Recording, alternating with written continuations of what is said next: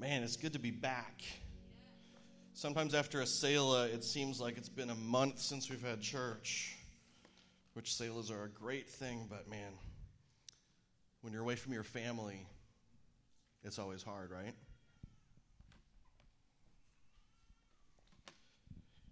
And you guys are the family. We're the body. I'm scooting this up. How's everybody doing today? Yeah, yeah. So, Christy mentioned we're uh, in a new series. We're launching a new series called To Tell You the Truth. TTYTT for short. Or like a Y sandwich. Some of you will get that later. It's all right. I was looking at it. I'm like, a couple weeks ago, I was like, Heather, what does that TTYTT stand for again? I know we decided in the teaching team, but it's all about the promises of God. And the promises of God are absolutely foundational for our lives. And I want to preach to you this morning about a promise that is uh, critical that we download into our hearts and our minds and our spirit, our soul, if we're to walk this walk with Jesus successfully. I want to talk to you this morning about our identity in Christ. And the fact, or the promise is that you are a child of God. And I think we know this, those of us that are believers in Jesus Christ. We've heard the term, Jesus told Nicodemus, you must be born again. You must become like a child. We've heard that term, we know it intellectually, but has it dropped the 18 inches from our head to our heart? I don't think it fully has in my life, and so if I'm just preaching to myself this morning, that's fine. But I think the Word of God has power, and it's going to go forward and uh, good soil is ready to, to hear that word and produce some fruit. Amen? Amen. So, a couple Sundays ago, we were uh, in our series Renew. It was a short two week series at the end of June. We started on Father's Day, last two Sundays in June. And I was able to preach that last Sunday of June to kind of close out this series. And I, I ended with a story of the disciples on a boat. Anybody remember that? Okay, a few of you. Let me recap for you. So, after the resurrection, uh, Jesus had appeared to the disciples once in the upper room, but they were still scared out of their minds. They're hiding out. Jerusalem is in chaos, it's in an uproar. And, and so the boys are, are scared out of their minds. They're, they're hiding out. And one day, Peter just kind of snaps. He's had enough. And he says, Guys, I've had it. I've been locked up like in this room for days. I've got to go fishing. Who's coming with me? And so a bunch of them, they went back to their former identity. Is interesting as fishermen, and they, they went out in the boat and started fishing. And they fished all night long, and they caught absolutely zero fish. Interesting. I thought these guys were good. I thought that was their career. Huh. So the sun's coming up. They've got to be exhausted. For those of you, I don't know if any fishermen out there. Anybody fished all night long before? Kip has. Did you catch something? Okay. You at least caught something. These guys, nothing. And there's a bunch of them on a boat, and that's their, their former career is fishermen. They catch nothing. They're exhausted, probably grumpy. I would be if I'd stayed up all night long and didn't wasn't successful. And the sun's coming up. They're about 100 yards from shore. They're about to pack it in, call it a day, go back out to hiding and they see a man on the shore. Now, they're not close enough to the shore to see who it was, but they hear the man's voice. And the voice called out to them and said, Pahidion, Pahidion, have you caught any fish? No, they yelled back. And the voice told them to try the right hand side of the boat. And so they did. And in that moment, when they shifted from the left hand side to the side of power, the right hand side, you remember the story. They caught more fish than they knew what to do with. Their nets filled with the abundance that only Jesus can bring. And in that moment, one of the disciples recognized the voice from shore. Still couldn't see the man, but he recognized the voice. John recognized the voice of Jesus. Pahidion. Have you caught any fish? Pahidion is the Greek word for children. Jesus was yelling from the shore, Hey, kids, did you catch any fish? Pahedion, did you catch any fish? Children, did you catch any fish? And it was John that recognized the voice of Jesus first. He was tuned in to the voice of the Father. Do you know why I think this was? I think that John knew that he was a child of God. I think John, maybe more than any other disciple, knew that he was loved unconditionally and fully by Jesus. Let's pray before we go any further. Father God, man, we're just grateful to be in your house today, with your people today, with your family today. God, I pray that you would remove any distractions, any disturbances, so that our hearts can focus fully on you as our Father. God, bind any spiritual attacks, any demons and darkness that would try to invade this place right now in the name of Jesus. They are not welcome here. Only your light is allowed here to invade our hearts and minds and to change us and to make us more and more and more into followers of you. That's our goal. That's why we're here and we're not sleeping or having brunch somewhere out on the golf course. That's why we're here today, Jesus. We're hungry for you. We are hungry for you. We want to hear a word from you because if we hear a word from you, then everything changes in our life. And you love it, God, when your people are hungry for you. So, God, just show up today. Speak through me. I'm just a microphone, God. We want to hear the voice, your voice from heaven, the word made flesh. It's in Jesus' name that everyone prayed this and said, Amen. Let it be so. Amen. So, a couple, I guess it was three Sundays ago, maybe, was Father's Day, somewhere around there, three or four Sundays ago. And my guy Daryl Hedman was drumming that weekend, and uh, he was drumming here today. I love Daryl. I love it when you drum, man. You you are awesome. Not just because you're talented, because you worship Jesus when you drum. And anyway, he wore a shirt that Sunday that's awesome. And afterwards, I snapped a picture. I think you can see it there. Now, a couple of things before I talk about the shirt. One, it looks like he's about to stab me or somebody else. Two, dude, your shoe game is on fire. That's, you're awesome. But the shirt, man, best dad ever. And as soon as I saw that that morning, I knew, I'm like, I've got to use that in this illustration coming out because I was already thinking about this. Best dad ever. Sarah, who, who I'm, I'm, assuming you bought the shirt. Maybe Daryl bought it for himself. That's, that's confidence right there, bro. Daryl is the best dad ever. See, here's the thing if the Apostle John, going back to him, if the Apostle John had a t shirt like Daryl's, it would say this it would say, Best disciple ever. Best disciple ever. I'm confident of that. And he would have purchased the t shirt. He would have made his own t shirt. Because John, he wrote five books in the Bible, and John writes this about himself. When he refers to himself in the Gospel of John, he calls himself the disciple that Jesus loved. The disciple Jesus loved. Best disciple ever.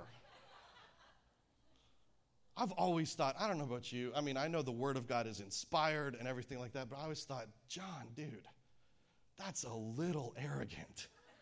That's a little prideful. Like, out of all the disciples, John was so confident that he was the one that Jesus loved most. Have you ever thought that before? I, I don't know. I just, sometimes I think about those things when I'm mowing the grass. Best disciple ever. Dude, come on. Really an arrogant thing to say. But you see, in our human minds, when we see something like Daryl's t shirt, or we read something that John wrote like that about himself, we automatically think that if Jesus loved John the most, that he loved the other disciples less, right? I do.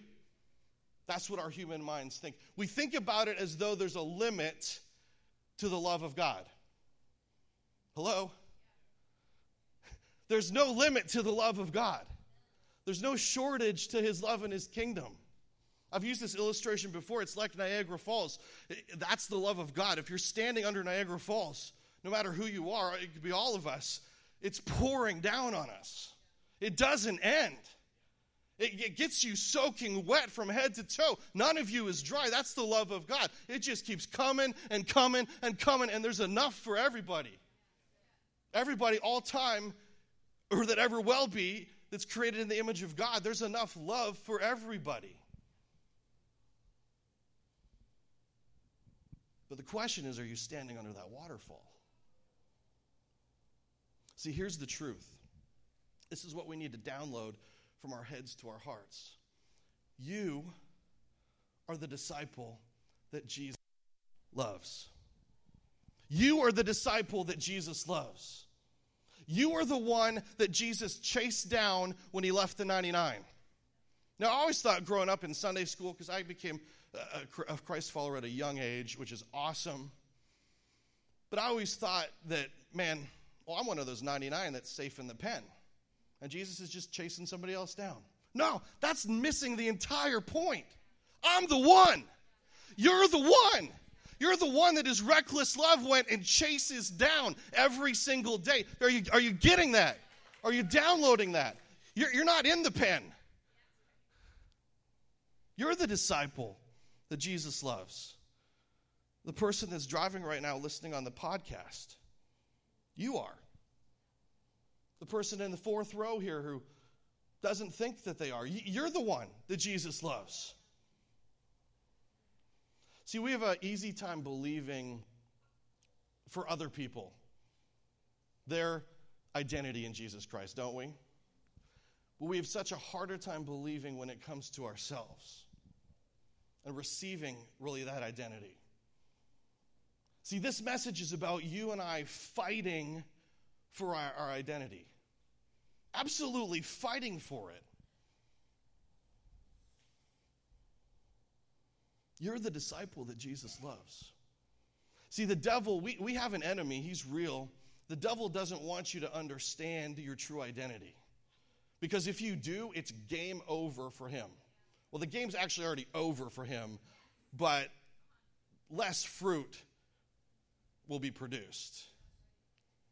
You are the disciple that Jesus loved. See, I think the reason that God inspired John to write this about himself so boldly and unashamedly was to send you and I a message about our identity. These aren't just words. This isn't just a clever label or a hashtag that John came up with we need to view ourselves the way John did. We need to become so fixated on one voice that we can say unashamed and with bold confidence, That's me. I'm the disciple that Jesus loves. And that anything comes against us we say, No, no, I, am the one. I'm the one that he chases down. I'm the one that he loves. I'm proud of it. I'm going to make my own t shirt like Daryl. I'm the one. And see, John was so fixated on the voice of Jesus that he could recognize his voice in all that chaos that was going on, couldn't he?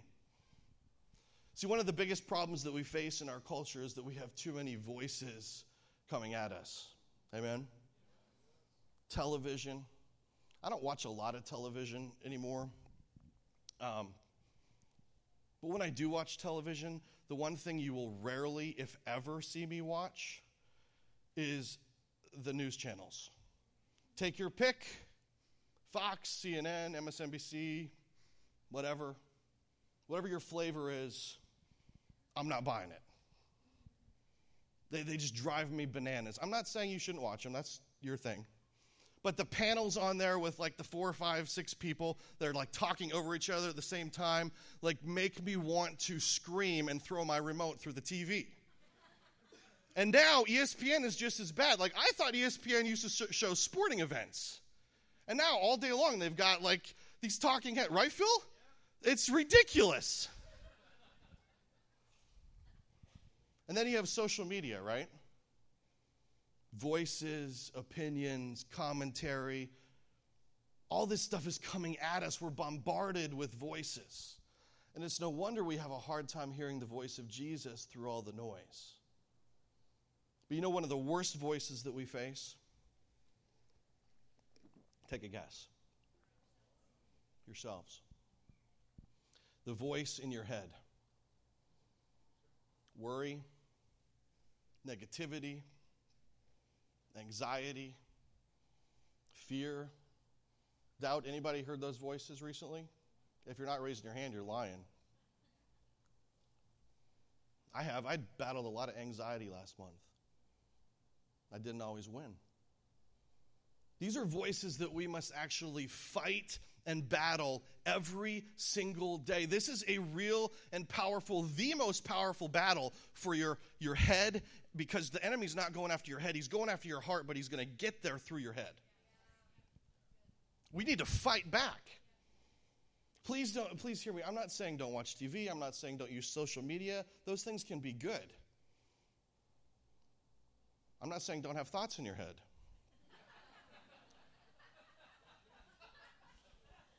what I'm saying is if you want to hear the voice of Jesus and I think you do, evidenced by your attendance here this morning, that you need to turn off the commentary and turn turn up the truth. You need to turn off the noise and focus on one voice. And there's only one voice of truth. His name is Jesus. Our guy John testified to this in John 14, verse 6. He recorded Jesus saying this. You know this verse. Jesus said, I am the way, I am the truth, and I'm the life. No one, no one, no one, no one, no one, no one, no one comes to the Father except through me, Jesus.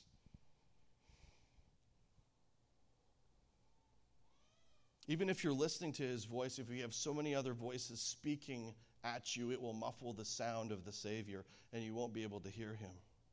You won't be able to recognize him. See, here's what we need to do we need to identify every thought that comes into our head and our heart. And if it doesn't line up with the truth, if it doesn't line up with the voice of Jesus, then we need to capture that thought, like actually make it a prisoner and, and not just destroy it but we need to make it obedient to Christ. Check this out. Paul writes this in Second Corinthians. He says, The weapons we use to fight with are not the world's weapons, but they're God's powerful weapons, which we use to destroy strongholds. He's talking about those places in your head and your heart that are, that are built up against Jesus.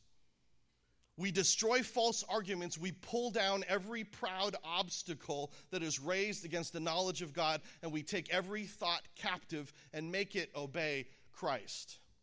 That means you need to turn whatever it is off that's contrary to the voice of Jesus and make that voice obedient to Jesus. It's time, my friends, to destroy some strongholds that are in your head and your heart to pull down some obstacles that have been raising up against Jesus that are in there. You, you can be a believer and have that in you. It's a constant, it's weeding your heart. It's making sure that that soil is ready and fresh for His seed, His word. That's called renewing your mind. I'll just use the example of anxiety. When you have a thought of anxiety, you need to take that thought captive and say, No, that's not the truth. That's not from Jesus because the truth is be anxious for nothing. Be anxious for what? A few things? No, nothing. Nothing, nothing, nothing. Be anxious for nothing. Nothing. But in everything, by prayer and supplication with a lot of thanksgiving, thank you, let your requests be known to God. And then what? And then the peace of God will do what? Guard your heart and your mind in Christ Jesus. See, now I'm not just taking that thought prisoner. I don't want to end up with some maximum security prison of all these prisoners. I want to change the prisoner's life. I want to make those prisoners obedient to Jesus. So now I'm making those anxious prisoners obedient and they become peaceful prisoners. They're not prisoners anymore, and now I'm free. I'm forcing that thought to obey the voice of Jesus. But see, in order to be successful in this fight, we must know what? We must know the truth. We must know Jesus. We, he is the way, He is the truth, He is the life. And to do that, we must fall deeper and deeper and deeper in love with Him. We must be engaged in His Word. We must spend time with Him in prayer, not just talking, but listening. My grandma always said, You got two ears for a reason. God gave you two ears for a reason. Because you should listen twice as much as you should talk. We must be engaged with Him.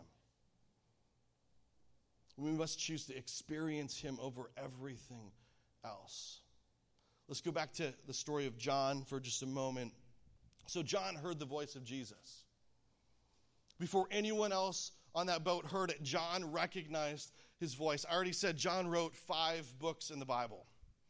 He wrote the Gospel of John, one of the Gospels. He wrote three letters, 1st, 2nd, and 3rd John. And he wrote the Revelation of John.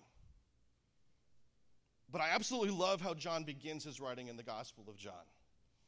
He starts at the beginning. No, no offense to any other gospel, but they started at Jesus' birth. John takes it way back to the beginning. He says, John 1 1, he says, In the beginning was the Word. And the Word was with God, and the Word was God. This is the Logos. This is capital W, Jesus, the Word, the Logos. He was with God in the beginning. Through him, all things were made. Without him, nothing was made that has been made. Just to make sure, we're clarifying here. Jesus was there, his integral part of the Trinity, in the beginning. In him was life, and that life was the light of all mankind. The light shines in the darkness, and the darkness has not overcome it. Light wins every single time. He continues The true light gives light to everyone who was coming into the world. He was in the world, and though the world was made through him, the world did not recognize him. He came to that which was his own, but his own did not receive him. This is mind blowing. The Creator comes and puts skin and bones on and comes to this dusty ball that, of earth that he created to visit those that he created in his image and we couldn't even recognize the Creator. But there's good news.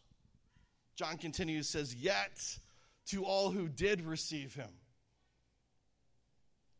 those who believed in his name, he gave the right, check it out, to become children of God. Children born not of natural descent nor of a human decision or a husband's will, but born of God. The Word, capital W, Jesus, Logos, became flesh and he made his dwelling among us. I love the message says Jesus moved into the neighborhood. And John says, We have seen his glory. Remember, he was up there. He was one of the three up there on the Mount Transfiguration with Peter and James. We have seen his glory the glory of the one and only Son who came from the Father, full of grace and truth.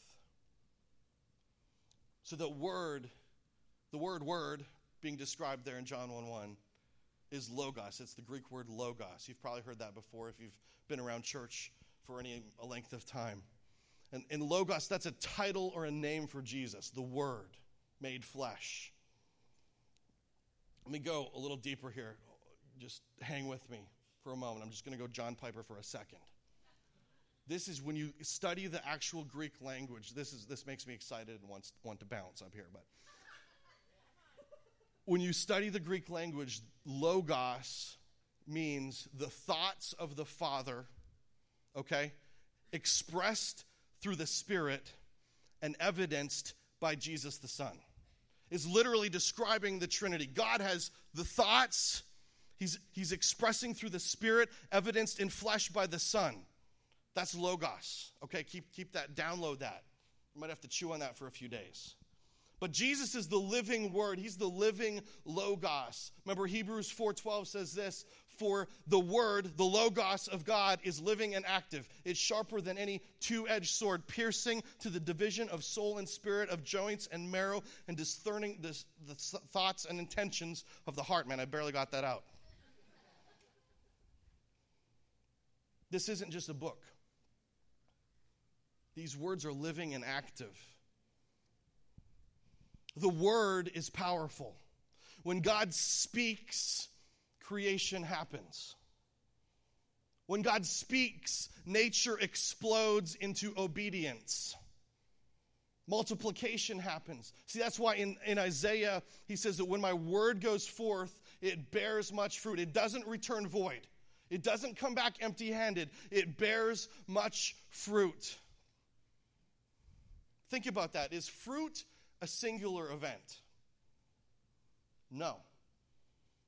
Fruit has seeds in it to bear more fruit, which bears more fruit, which multiplies into more fruit. Are you, are you getting the picture? When his word goes out, when he spoke at creation, it's still multiplying now, here today, thousands of years later. Creation started with his voice, his word, the Logos. It continues with his voice, his, his word. But see, in the beginning, remember, we listened to the wrong voice. We're so easily distracted. So easily distracted. Even in this moment right now, we're distracted. We're listening to other voices in our head, on our phones, I don't know. But our, we have an accuser, we have an enemy.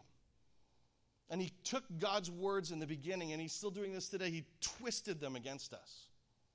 Remember the garden? He said to Eve, Did God really say that? And he's still doing that today. He's twisting the word of God. He did that to Jesus. But Jesus didn't fall for it. Jesus tells this parable in Luke about seed, which, which is the logos of God. He has to explain the parable. Let me just summarize it for you. There's this farmer, he's scattering seed, and it falls on this different type of soil. And some seed falls on pa- the path, okay? The people, that represents people that have heard about Jesus, but the devil takes it away. He twists the word. Some seed falls on rocky ground. That represents the hardness of people's heart. It can't penetrate that rocky ground. And it might grow for just a little bit of time, but there's not enough of a root system to support it. That's why we talk so much about the condition of our hearts. That's the good soil that needs to be there. Other seed falls among thorns. And, it grows for a little while too, but the thorns, the cares of this life, the other shiny objects, they choke out the good seed, the Logos, the, the Word of God. But thankfully, some seed falls on good soil, on good hearts, and it, it goes down deep and it bears fruit. See, if our hearts are grounded in the truth, if our hearts are open to the voice of Jesus above all else, then the seed of Logos, the seed of the Word of God, the voice of Jesus, it will fall on good soil in us and it will grow and mature into fruit. And that fruit then does what? It has seed in it that reproduces. John recorded Jesus talking about fruit in his gospel in chapter 15. He says, This is Jesus talking. It says, I am the vine. You are the branches, those who remain in me. Another translation says, Abide in me, and I in them will produce what? Much fruit. Jesus is saying, Remain in me. Be faithful to me. Abide in me. Experience me. Be plugged into the vine. You're a branch that's part of this big vine, this, this body of plant. And your job is to produce fruit. But you can't do that unless you're connected to the source. See, that's how you hear his voice. That's how you know that you're a child of his. If you remain in him, if you abide in him, if you're experiencing him. I love when God repeats himself in his word. I, I almost fell out of my chair the other day when I saw this. I have to back up for just a moment. In May, in the, the series Straight Street, if you remember that, uh, I preached a message um, in that series, and I used this verse as the key verse Proverbs 3 5 and 6. It says, Trust in the Lord with all your heart and lean not on your own understanding in all your ways. Acknowledge him, and he will make your paths straight. Remember that? That word acknowledge is the Hebrew word yada. It means to know. It doesn't mean, hi, you know, wave, wave at you, fist bump, whatever. No. It means, it's better translated, experience him. And the first time that word yada is used in, in the Bible is in Genesis. It's, it says, and Adam yada Eve. Remember, he didn't fist bump her? he didn't wave at her? No, Adam experienced Eve. Adam became intimate with Eve. Adam yada Eve. He knew her. Am I making sense? He experienced her. So that's what Jesus says. That's what you need to do to me. Experience me. Not just acknowledge me. You have to become intimate with me. Experience me in the deepest way possible. So check this out. John writes in 1 John, verse 3, verse 1, he says, See how very much our Father loves us, for he calls us what? His children. And that is what we are. But the people who belong to this world don't recognize that we are God's children because they don't know him. That word know is the Greek word ginosko. People who don't belong to, don't recognize him, though that they're God's children, do that because they don't ginosko him. They don't know him. The first time the word ginosko is used in the New Testament is in Matthew chapter 1. It's talking about Joseph and Mary. They just Joseph had just had this encounter with an angel about Mary because remember people were accusing Joseph that that was his baby, not Mary's baby in, in Mary's womb.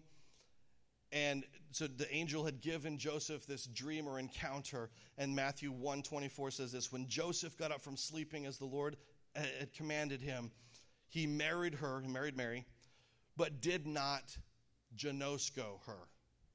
He did not know her intimately until she gave birth to a son. God repeated himself in the Old Testament and the New Testament. Ginosko means to know, especially through personal experience, firsthand acquaintance, to experientially know, to become intimate with. Our Heavenly Father is saying, Don't you realize, you don't realize that you're my child because you don't ginosko me. There's only one way to know that you're a child of God, and that's to fully lean on Him, to fully experience Him, to fully encounter Him, to yada Him, to ginosko Him. Am I making sense? Experiencing Jesus over everything else. It's the only way that you'll fully understand how much your Father loves you. So that's when I fell over in my chair when I saw that. He calls you his child his son, his daughter, because that's who you are. Most of us, even as believers, though, are not walking in that identity. You and I are made in the image of an eternal God. Like, just think about that for a second. You are the only part of creation that's made in His image. Dolphins aren't, trees aren't, everything else around you isn't, but you are, and you're unique. You're special. You've got a piece of the image of God that no one else has. If you have children, you, you know you love your children individually and differently because they represent different pieces of you. And God is looking at you and He says, I want you to experience me as a father and lean into me because that's who you are. You're, you're a child. It's no coincidence in my mind that the disciple that Jesus loved, the one who knew he was a child of God, was given the responsibility for writing the book of Revelation. And in John's Revelation, chapter 12, he says this. He says, For the accuser of our brothers and sisters, that's Satan, who accuses them before God day and night, has been hurled down, thank God. They, that's you and me, overcame him, that's Satan, by what? The blood of the Lamb and by the word of their testimony. They did not love their lives so much as to shrink from death. Watch this. In Colossians, it tells us about, uh, about Jesus on the cross. It describes what was happening in the spiritual realms. It says, He, Jesus, canceled the record of charges against us and took it away by nailing it to the cross. In this way, He disarmed the spiritual rulers and authorities. He shamed them publicly by His victory over them on the cross. The King James says, So picture this the accuser, since the garden, we've fallen away from God. We're, we're, we're separated from the Father. And the accuser has these legal charges because we listen to the wrong voice. He has these legal charges against us in the spiritual court of law. And what happened on the cross, why the victory is already won, is because Jesus took his blood, and in the King James it says he blotted out the handwriting of ordinances against us. The, the picture is painted in the Greek language that he took his blood and he like whitewashed the legal charges of our enemy. The testimony, the word that came against us, hello? The word, Logos, Jesus himself, the Lamb of God, takes his own blood and smears it on that legal document. there's no more charges. He's paid the price. Do you understand what this means? Do you, do you understand what this means? The adoption process is complete. You've been reunited with the Father. You're his son. You're his daughter. You were bought with the highest price that love can buy. The decree against you is completely covered. The testimony against you has been scrubbed with his blood. They overcame him by the blood of the Lamb and the word of, the te- of the, your testimony.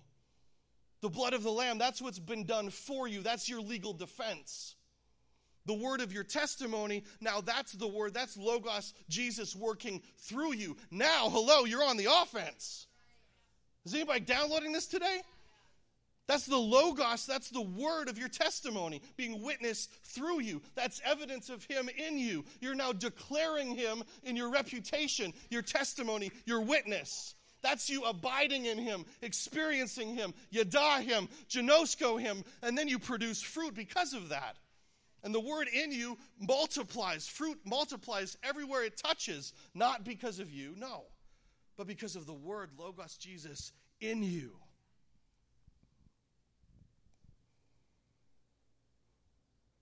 John says this in 1 John 1. That's how he starts his first letter. Similar to how he starts the Gospel of John. He says, We proclaim, we proclaim to you the one who existed from the beginning, whom we have heard and seen. We saw him with our own eyes and touched him with our own hands. He is the word of life. This one who is life itself was revealed to us, and we have seen him. And now, and now we testify, and now we proclaim to you that he is the one with it, who is eternal life. Do you, do you, know once you know him and experiencing you, you know who you are? You are a child of God. And now that you realize that, now that you realize that you're not one of the sheep in the sheep pen, you're the one.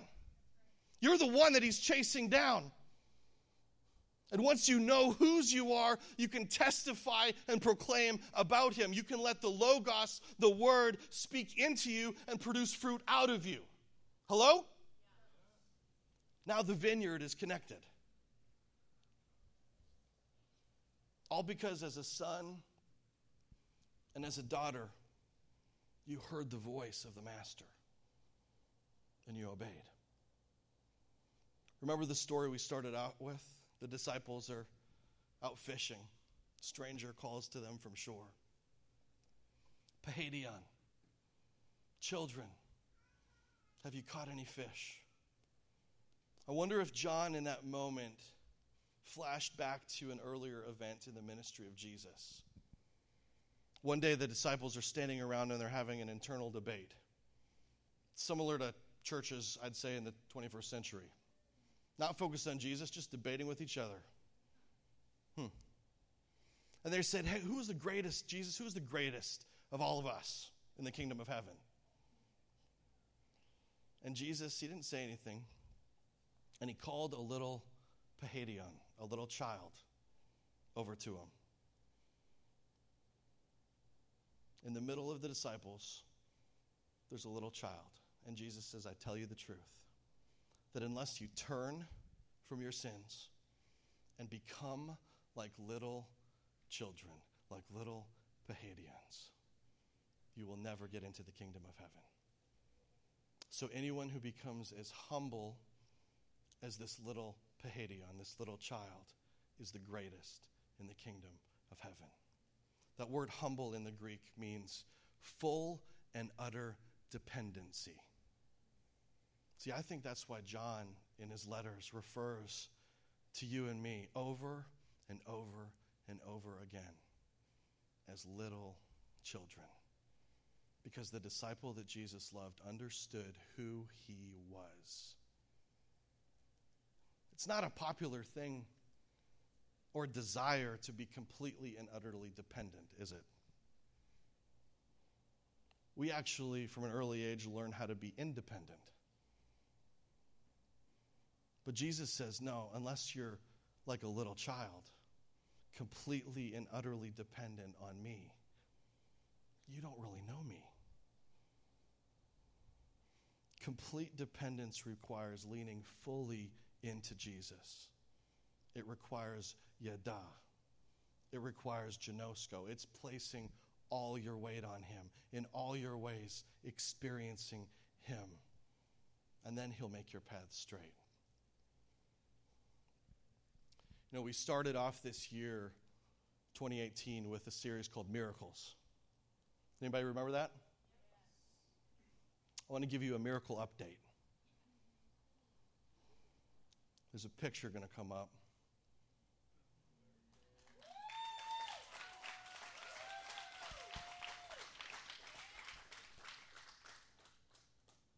That's little Cash. She is here today. She's in the back. That's her daddy, David. I want you to look at her. Looking at her father. Complete and utter dependency. That's the way Jesus wants you to look at him and allow you to hold him and lean into him with all of your weight, like a little child. Jesus is saying, You've got to turn from any dependence on yourself. Remember, he told Nicodemus, You must be born again with complete and under dependency on me, your Father. See, we don't recognize him because we don't do that. We don't fully experience him. John says, See how very much our Father loves us. For he calls us his children because that is what we are. Do you hear his voice today? Because he's calling you from shore. You know, John was so fixated on the voice of Jesus that he recognized it in the midst of that chaotic moment. You think any of the other disciples on that boat were looking at the man on shore in that moment? No. They were hauling in the biggest catch of fish they've ever caught. Their nets were breaking, the boat was sinking. But John was still stuck on Paidion. When he heard the word children from shore, something jumped in his spirit. Paidion, that's who I am. That's me. Children, that's me. The voice, it's the master. Peter, forget the fish. That's Jesus. The disciple that Jesus loved knew his identity. Would you stand up with me for a moment? Every head bowed and every eye closed in this moment. Do you know him?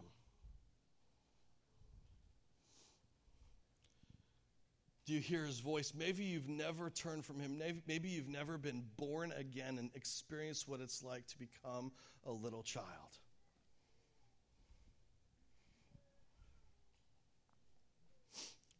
If that's you this morning, or maybe you've just turned away from him, you're, leaning on your own intellect, you're leaning on your own person. You're not leaning fully on Jesus. If that's you this morning with every head bowed and eyes closed, focused on the Father, just raise your hand in this moment. You're saying, Jesus, I need to fully surrender to you. I need to come back to you. I need to be born again. I need to experience what it's like to be a child of God.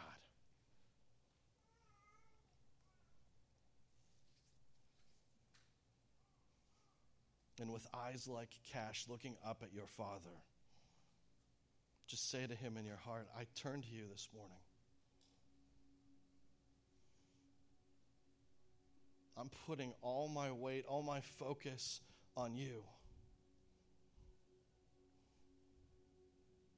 I want to hear your voice, Jesus.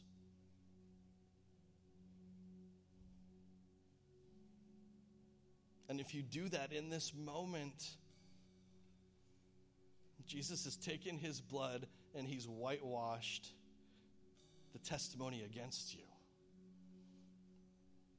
And now the testimony in you of the Word of God, the Logos of God, is going to go forth out of you, producing fruit for the kingdom of God. You're connected to the vineyard.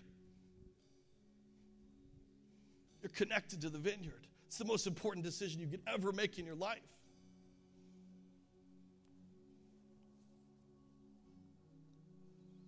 Jesus, break through to hearts right now that are hard. Soften them. You're calling from shore, children. I'm right here. I want to know you. For anyone else in here, maybe you're already, you've made that decision, but you're like the other disciples. You're having a hard time hearing his voice. If that's you in this moment, you know, we always need to renew our hearts and surrender more to him. Every single day is, a, is an issue of weeding our hearts. So I just ask you to open your hands up this morning to the Father. It's just a symbol of you opening your hearts up to Him. It's saying, God, I'm ready. I'm opening up the doors. I'm ready for heaven to fall in my life. I'm ready for the word, for Logos to be planted in my heart so that I can remain in you and abide in you and bear much fruit. This faithfulness thing is hard, Jesus, but I want to hear your voice. You're calling from shore. Yesterday, we had a rafting trip with the men's group, the, the men and boys of 37, and there's 17 of us floating down this river. And we were just being carried by the current for four hours. Remember Moses? In order to save Moses, his sister and his mother, they made that little basket for him and they pushed him out into the river. Can you imagine that moment as a parent? Can you imagine sending a little cash out into the river? and trusting God that completely. That's what God is asking you to do. To open up fully and completely 100% of your heart and your life to Him. Complete and utter dependence on Him. You can't hang on to anything. You're just in the current, but once you're in the flow, oh, it's going to get good. It's going to get good because you're experiencing Him. You're moving, you're going somewhere. The Spirit is moving you down the river. And His water's touching those trees on the side, and it's producing green things and fruit. And it's just flowing. His voice is moving like it always has since the beginning, since the moment He said, Let there be light. It's just moving and going forward. His word is not returning void. Right now, in this moment, God is doing things in your heart, a thousand things maybe that are exploding. His creation is coming out of you. Multiplication will happen. The kingdom will be advanced because of this moment, because of you fully surrendering to Him. And if that's you, if you're saying that, just open your hands in this moment. Look up to the Father from your heart, just like Cash looks up to her father and saying, God, I want this heart to be good soil. Take any weed, deal with any weed, pull it out right now. I want to bear good fruit. I want to be connected to the vine. I want to let go from shore and let you fully carry me down the river.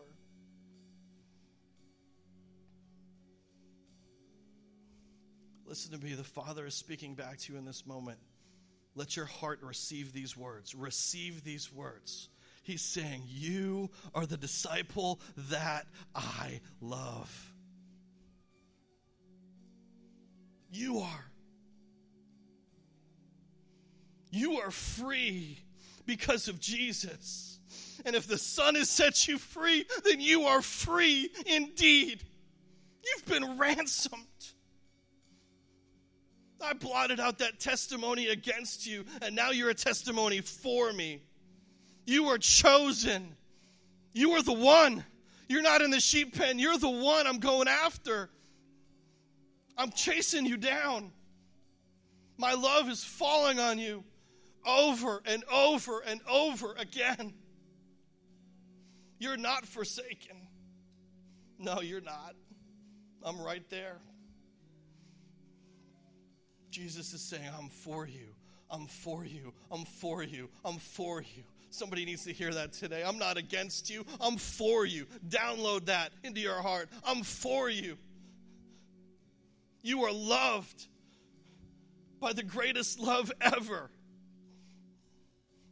Paid a price, the highest price ever.